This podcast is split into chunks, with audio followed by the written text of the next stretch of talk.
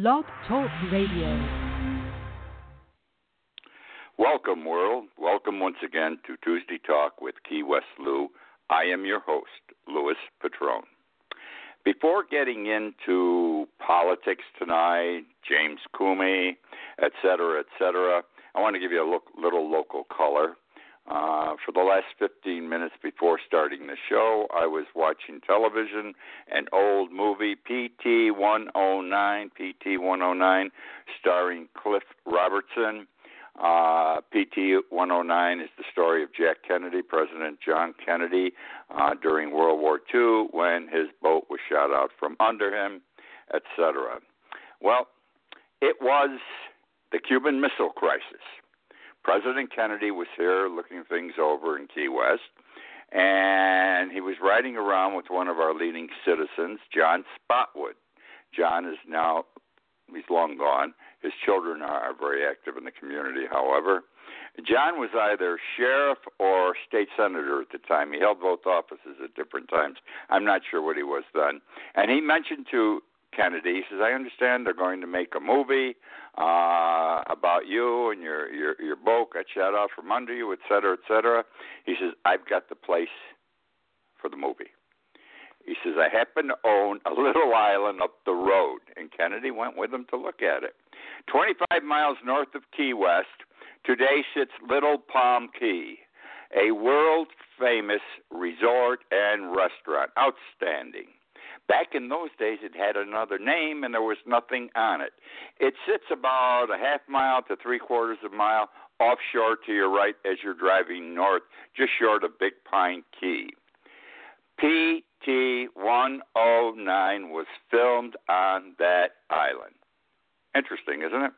And, I share this with you because uh, people just in Key West and the lower Keys are not the only ones who listen to the show. Uh, I know from the people uh, who listen, who comment, people are listening to this show and will through the archive portion. Uh, they're in South Africa, they're in Italy, they're in Greece, uh, they're in Thailand, and I love this. I love saying it in Papua New Guinea. So it's a worldwide show, and uh, I want to give you a little local color. Now let's get into this presidential campaign. Uh, I'm going to bore you with the FBI situation, James Comey and the Weiner emails. Let me say first, I am a supporter of Hillary Clinton. Uh, what I'm going to share is not affected by the fact that I support her. I am supporting the better of two people that are really in lousy shape to be president, but she is better than Trump. No way do I want Trump running my country and worrying about me and my grandchildren, et cetera, et cetera. Now, James Comey, director of the Federal Bureau of Investigation, you recall what he did is wrong. Let me say that at the outset. How he's handled this whole thing is wrong. And I'm going to explain in detail how. Remember, I'm a retired attorney. Uh, I've had to deal with the FBI many times for clients over the years. I understand precisely how these things are handled. Otherwise, I would not have been able to properly represent my clients. Uh, Comey is wrong. Let's go back to July. I'm going to tell you who else is wrong. Uh, before I get into this, I am very upset with the people on television. These are people who are purportedly knowledgeable, the political pundits, uh, uh, senators, congressmen who talk about this, and all of them don't have it down quite right. Uh, from Joe Scarborough and Morning Joe, who I, I usually love, and Mika, uh, they're often left field, and a lot of the other uh, political pundits are. Here's how this thing has worked. Last July, uh, you recall that James Comey uh, appeared before a congressional committee and to explain uh, his decision. He was not going to indict Hillary Clinton. And he gave a lengthy explanation at the time why he was not indicting her.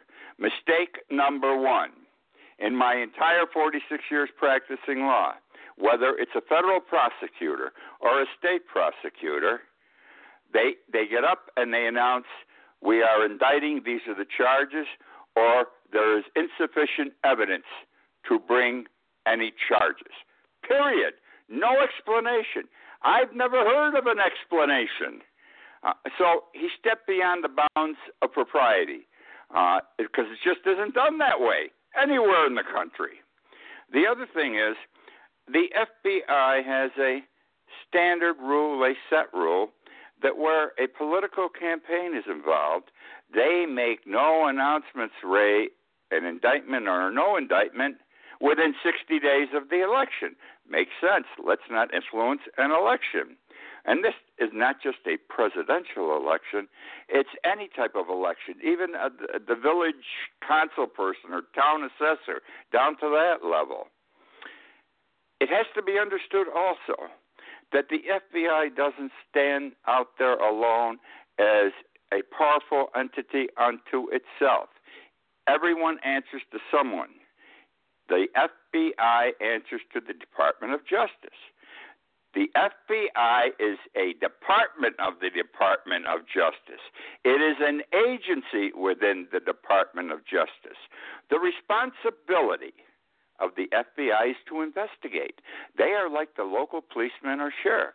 They investigate and determine whether, in their opinion, a crime has be, been committed.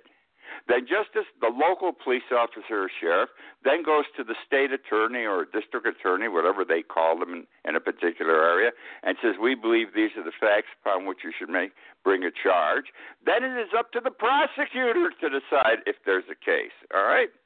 Uh, he's not an entity unto himself just because he's the head of the FBI. The FBI investigates, the Justice Department prosecutes. Now, uh, Comey should never have promised Congress in July that if anything came up, he would report it to them because it's none of Congress's opinion, uh, Congress's business at that time. If during the he shouldn't have told them all he did in July, and now if something comes up along the way, he doesn't run back there or send them a letter as he did here and say, "Oh, we're going to do this now. We think we have this." It's none of the business of Congress. I don't care what the committee is at this time. Remember, we are a nation of laws. We are a nation of rules. If we don't follow them, what good is anything? That's what it's all about. The only way we have any semblance of organization is to follow established rules. And the fact he was wrong when he did it in July, and now he goes back and does it again with this letter to, to the congressional committee. Two wrongs don't make a right. And I hear people saying on television, well, he told Congress, he promised that. Tough shit. Excuse the way I'm going to put it. He violated his trust, as far as I'm concerned, in doing that. He had no responsibility, no obligation, no right to report to Congress at this stage regarding uh, Weiner's emails. Understand also in that letter he sent to, to the congressional committees, he said we don't know if there's anything here about Hillary Clinton, but because we haven't reviewed them yet, the 650,000 emails. But there might be, and we're just putting you on notice. What bullshit is this? I'm, I'm being strong in my language because I'm upset as a professional. It just isn't done this way. You know, you're putting the onus of irresponsibility, illegality upon a person by making a statement like that, and then nothing happens. And it could affect a presidential election at this stage.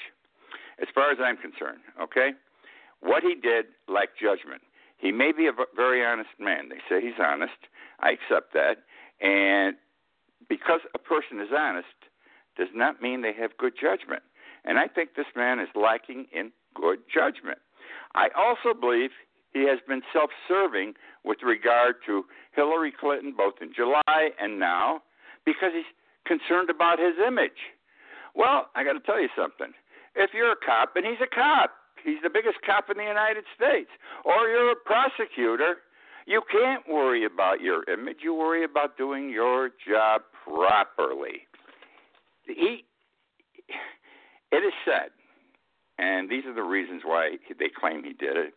Uh, many of his agents, the people who work for him, all right, uh, he's been under pressure uh, for failing to have brought a an indictment against Hillary in, during the summertime. Uh, it, it is said, this is all rumor, that his people beneath him thought Hillary should have been indicted, and they're very upset. Many of them are not even talking to him now. Close friends within the department are ignoring him. It is reported that the atmosphere is toxic uh, within the department uh, of the FBI, the Federal Bureau of Investigation. Tough that the atmosphere is toxic. Tough that his people are not talking to him. Whether he made the right judgment or wrong judgment, only he knows. Okay, back in July, and he shouldn't have followed it up with another erroneous action at this time.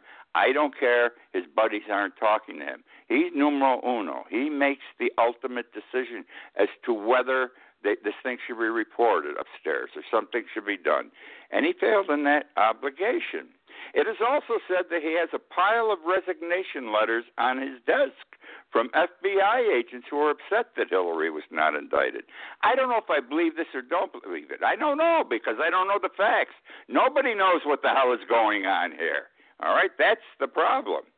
Uh, again, I say, you know, we're a nation of laws and rules, and we should follow them. And it's it's that simple. We should follow the rules and regulations out there, uh, and that's it. So Comey made a mistake. He's going to make more because I have a feeling he's the type of guy who wants everybody to think he does everything perfectly, uh, and he doesn't want to be embarrassed. He does not want his reputation tarnished in any way, et cetera, et cetera. This guy should resign. I am reading things now in the national uh, papers where some pundits are suggesting he may have to resign. Uh, I, I, you know, I'm I'm not even confused. The man did wrong, and he doesn't know when to stop. I feel, and he's going to keep doing wrong here. The other thing I wanted to say about elections, and this is very simple, what I'm going to share with you, it's a thought I've, ta- I've shared several times on this show and in writing in previous years. I think our presidential campaigns are too long. I'm sick of this campaign. I love politics. I'm a political junkie. I can't stand this campaign anymore, and most of you, if not all of you, cannot also. We should do like England does. We should have two months allocated for a presidential campaign, no campaigning before of any nature, whether it's TV, personal handshaking, and the campaign should be paid for by the federal government. The government gives each candidate X number of dollars, whether it be 10 million, 20 million, 30 million, whatever it is. And that's all they got, and they've got two months, and then we vote. Why go through all this crap for over a year? This has to do with government also, what I'm going to share with you now. There's something called jury nullification out there. Uh, very few people have heard of it. It's a term lawyers are familiar with jury nullification. It's a situation where uh, a person is charged with a crime, or people are charged with crimes, and the community where the case is tried feel the people charged are getting screwed. They should not have been charged. Even though they broke the law, they were right in breaking the law because the government was overreaching. It's very rare to have a jury come back with a nullification uh, and say not guilty. But it happened. It happened this past week, and it happened in Oregon. You recall, uh, it was la- earlier this year, I believe, that in Oregon, uh, the Bundy brothers and several other people, they had a standoff with the United States government. They took over a government facility for seven weeks, and it was a wildlife refuge. And they had their own reasons for doing it. And they didn't want the federal government there. It got down to guns and everything else. And our government, by the way, the FBI would be involved in this because they are the investigative body of the federal government. These people were charged with conspiracy and firearms at a federal facility. Conspiracy and firearms at a federal facility. Now, you have to understand that when there is a trial, a criminal trial, the judge tells the jury this is the law. And if you find they did this, this, and this, you must convict. And I'm confident, I'm sure that the judge's charge in this case was, boy, you got to convict on both charges because the facts were clear. And yet, a jury of their peers, a jury of their neighbors, brought back a verdict for all seven of not guilty after a six week trial. Not guilty. And this is the people, the people speaking out regardless of the law. Now, I think this is great. I think nullification is great. I never had a nullification case. I never saw one or heard of one in my area. Uh, but it's great because it's a protection for the people and not uh, the government and police and everybody like that. Uh, what it also says to me, because this was a this this particular case uh, when they were in Oregon and they were on the wildlife life refuge. Uh, it was in the papers, big time publicity, and it was private citizens standing up to the government and saying, "Don't tread on me." That's all. Don't tread on me. We think we are doing right. Well, this effort was successful. These efforts are becoming more commonplace in our country today. People also think our government is screwed up. I'm not going to argue with them. And this is going to happen more and more that people are going to say, I think the government's wrong and I'm going to do what I want. Look at the protesters after a black person gets shot. Uh, people protest for anything in the streets. Violence sometimes occur, occurs.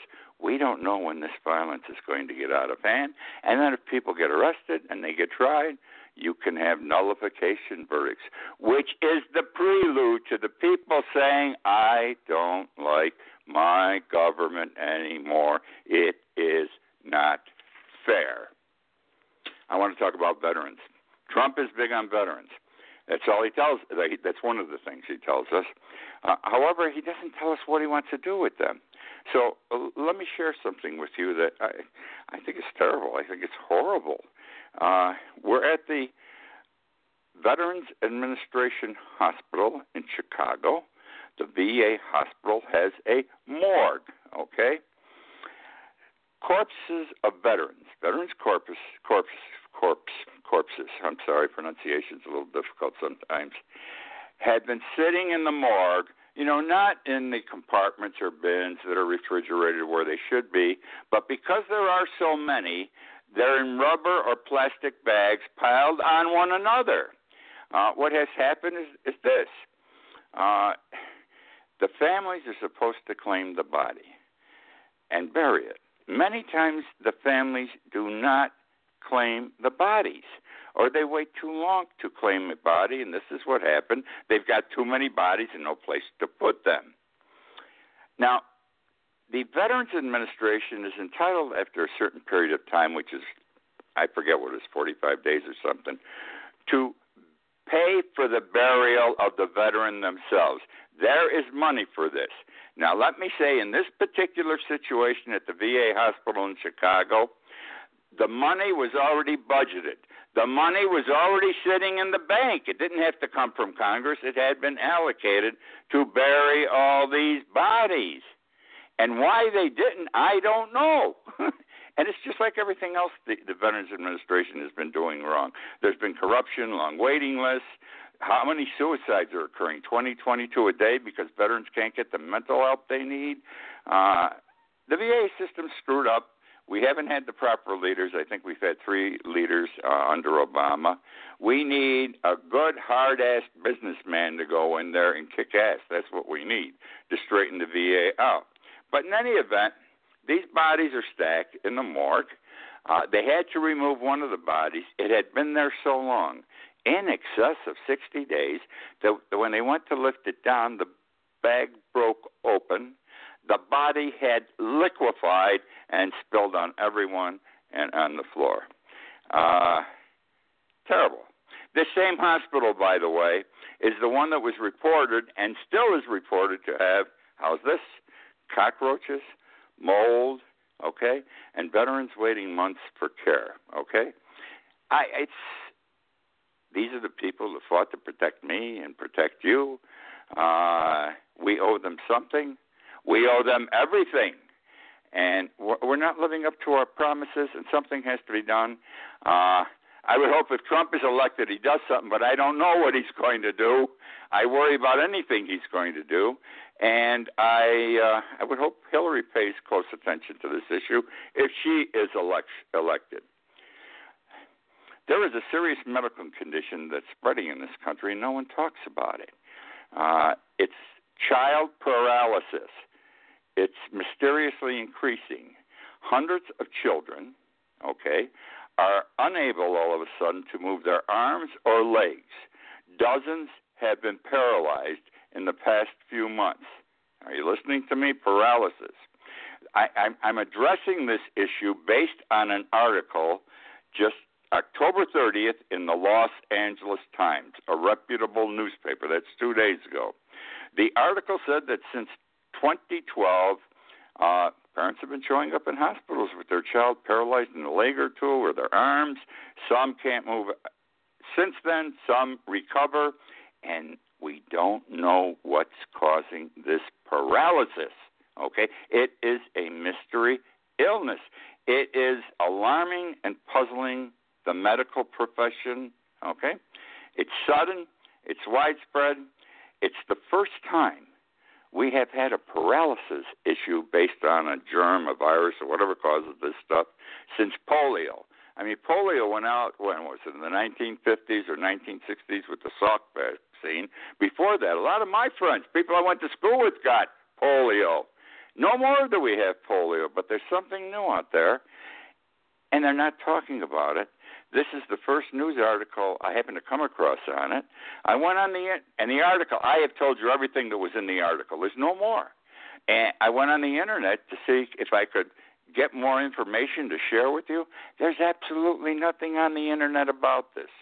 So pay attention and follow this thing. It could be, you know, we worry about Zika, we're worrying about this. This is another problem we've got to worry about. I want to talk about President Obama. I think President Obama has done a good job the first six years. The last two years, he hasn't done that good of a, a job, hasn't been too admirable. But overall, I give him good marks. The man works hard. Every president we've had works hard.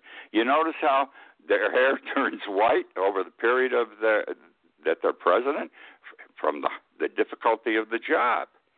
Well, they they take a, a they take vacations occasionally. In February 2013, February 2013, and this was reported in the Washington Post, another reputable newspaper, on October 27th. Obama went on a four-day golf vacation. Four-day golf vacation. Do you know what that four-day? He didn't even take his family. He didn't take his wife. Do you know what that four-day golf vacation cost taxpayers? Three point six million dollars. I'm laughing as I say this. Uh, my my golfing buddies and I could have a hell of a time point six million dollars for four days, but it cost the taxpayers three point six million. Uh, he, he he did play a round of golf with Tiger Woods. He did get a lesson from Woods' former coach Butch Harmon. Big stuff. Uh, the article indicated that much of the cost the heaviest piece of the cost is not our president staying up late at the bar or running around the fancy restaurants and nightclubs and all that sort of thing. It's the Air Force One. The operation of Air Force One costs two hundred thousand dollars an hour. Wild, isn't it? Two hundred thousand dollars an hour. And then when he goes, he, there are other aircraft that have to go along to take, you know, the vehicle he's going to be traveling in that's bulletproof. Uh, supporting aircraft uh, are flown around Air Force One, so no one shoots them out of the air. Uh, then they've got they had I don't know why, but they had Coast Guard small boats, the the expense of those, and there were employees with them from Homeland Security and the Pentagon. Three point six million dollars. I'm not being critical, but it's just amazing uh, the money it costs to protect our president, and he should be protected. Uh, um, Maduro, man, uh, Maduro, Maduro, Maduro, Venezuela. The people are going to revolt. I've been saying this for three years. He ran out of toilet paper. I said it three years ago. They have no food today. The kids eat every second or third day. Their bellies are swollen. There's no money for anything. They, they ate their pets. Then they ate the animals in the zoo. This isn't funny, and I, I chuckle as I say it because nothing seems to get done. You have to understand that in Venezuela, Maduro is a puppet. The generals support him. The Supreme Court supports him. The National Assembly, their legislative body, is the opposition. They want to have a new election, a referendum, a plebiscite. They want to impeach Maduro. And every time they try to do something, no one pays any attention to the National Assembly because they have no power. And the Supreme Court, Maduro's friend, said, you can't do this. Uh, well, somehow he got the Vatican involved in this, the Catholic Church, the Pope. He was coming back last week from a meeting in the Middle East on oil because Venezuela has a lot of oil. He stopped in Rome to see Pope Francis. Uh, they had a meeting, and Pope Francis said, Let me intervene and see if I can help. The Vatican will mediate talks as soon as we can. Those talks took place in less than a week.